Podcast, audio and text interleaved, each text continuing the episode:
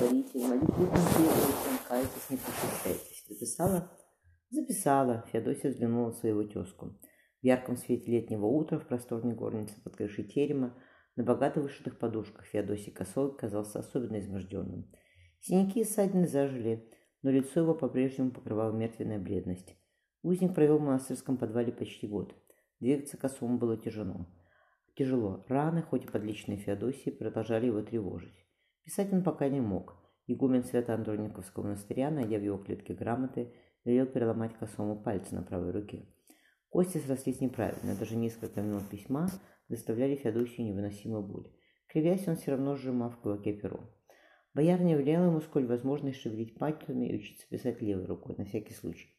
У батюшки так моего, так по молодости случилось. Феодосий рассматривал его завеченную руку. Шли они в караване лодии на Ладоге, и грянул шторм. Батюшка бросился к парусам. Ветром мачту повалило и руку ему прижало. Кости ему раздробило, как тебе. Батюшка мой кончик знатный, куда ему без руки лодии править? Сделали глубоко, а как кости срослись, он руку упражнял, как ты сейчас. Сначала немного, а потом больше и больше.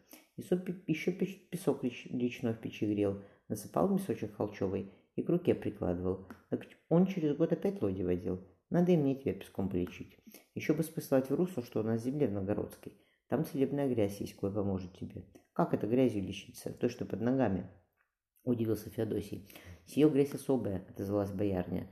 Ее в озерах и болотах собирают, на Белом море с берега промышляют. Маморы от всех болезней лечатся. Отдохнул я, давай дальше писать, попросил Феодосий. Мысли у меня в голове много, успеть бы все сказать. Еще бы рука заработала, а то ты, боярня, хозяйство забросила, пока за мной ухаживала. Хозяйство что, отмахнулась Феодосия, оно у меня налаженное, ровно по колее катится. А твои слова не каждый год услышишь. Тимианом не кадитесь, до погребения от епископов и попов не поминайтесь, ибо есть они жрецы израильские и учителя ложные. Перо заскрипело по бумаге.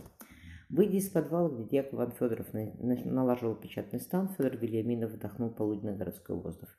«Хорошо у нас», — потянулся боярин. «Думаешь, все поможет за морем и лучше, однако, как оглянешься, так поймешь, нету места краше Москвы». Степан выдирал испачканные руки.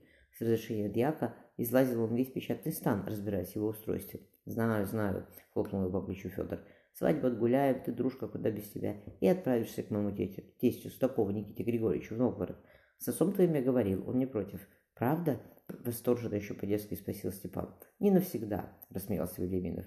«Ежели в Новгороде девицу какую приглядишь, придется ее на Москву везти. Ты наследник, усадьба ваша здесь. Не получится у тебя на север переехать». «Так не за девицами я», — покраснел юноша. «Мне бы на лодях походить, понять, как делается сие. Может, Никита Григорьевич меня и на Белое море отправит? На севере, говорят, поморы к Норвегам на настоящих морских судах ходят. Ежели тебе какая красавица встретится, так не робей. Велимин вскочил на коня. Новгородки, хошь и упрямый, да лучше как по мне, нет никого. Федор Васильевич, спросил Степан, когда они сворачивали на рождественку. А когда книги можно будет в руках удержать? Так смотри, Велимин загибал пальцы. Сегодня мы с дьяком стал наладили. Завтра он пробные листы напечатает, а со следующей недели начнут Евангелие и Псалтырь набирать. Пока обрежут, пока переплетут. Сидели сие недели две еще. К возвращению государя поспеем. Долго как, протянул Степан. Федор застучал рукоятью плети в ворота. Разбаловался ты, племянник. Давно ли Евангелие месяц сидели, переписывали, а псалтыре того дольше, а ты две недели потерпеть не можешь. Так если царь через две недели возвращается, без тебя знаю, отрезал Федор. Ладно, дома не след о чем говорить. С крыльца усадьбы кубарем схватилась Марфа. За девушкой, за девочкой ковырял толстый еще молочный щенок. «Тятя, тятя, Петруша дядя Михаил щеночка подарил, я тоже хочу». Ловко подхватив вторую сестру, Степан посадил ее впереди сел на седло. У тебя, Марфуша, черныш есть, забыла. Он, небось, скучает по тебе. Черныш далече, погрустнела девушка. Девочка, тятя, а когда мы к маменьке поедем? Как выздоровеет она? Федор нахмурился. Нехорошо лгать, да еще и дитяти своему. Но и правды сказать нельзя. Марфу не оставишь в имении, когда там отлеживается беглец из государя суда. Как Федосия-то? Проскоя вышла на кольцо терема. Получше. Конца посылаю, что через неделю или десять дней можно Марфу к ней отправить. Сестре Вильяминов тоже до поры решил ничего не рассказывать. Спешившись, взять, взяв дочь на плеча. «Не съездить ли нам, боярышня, после трапезы на, на реку на конях прогуляться?» «Да, да», — подскочила Марфа. «Ты, Федор, осторожнее», — заметила Прасковья. «Трехлетнее дитя на жильца сажаешь. Он у тебя горячий, понесет еще, упаси Господь». Матвей я в седло отправить, как ходить он только начал. Да кто мальчик, а здесь девица? Хотя одно название, что девица. Что как есть чистый сорванец. Михайло хоть щенка принес, они с Петрушей пределы. Пойдем трапезничать-то. За обедом говорили о свадьбе. Марья к столу вышла, но почти ничего не ела. Щипая хлеб, девочка, девушка украдкой перечитала женихову грамоту, доставленную утром из Кириллова монастыря. «Что Матвей отписывает?» – невзначай спросил Вильяминов. «Недели через две тронутся они на Москву». Марья подняла черноволосую голову. Дядя и племянник переглянулись.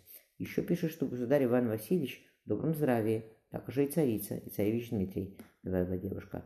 «Храни их Господь». Федор размашисто перекатился на красный угол.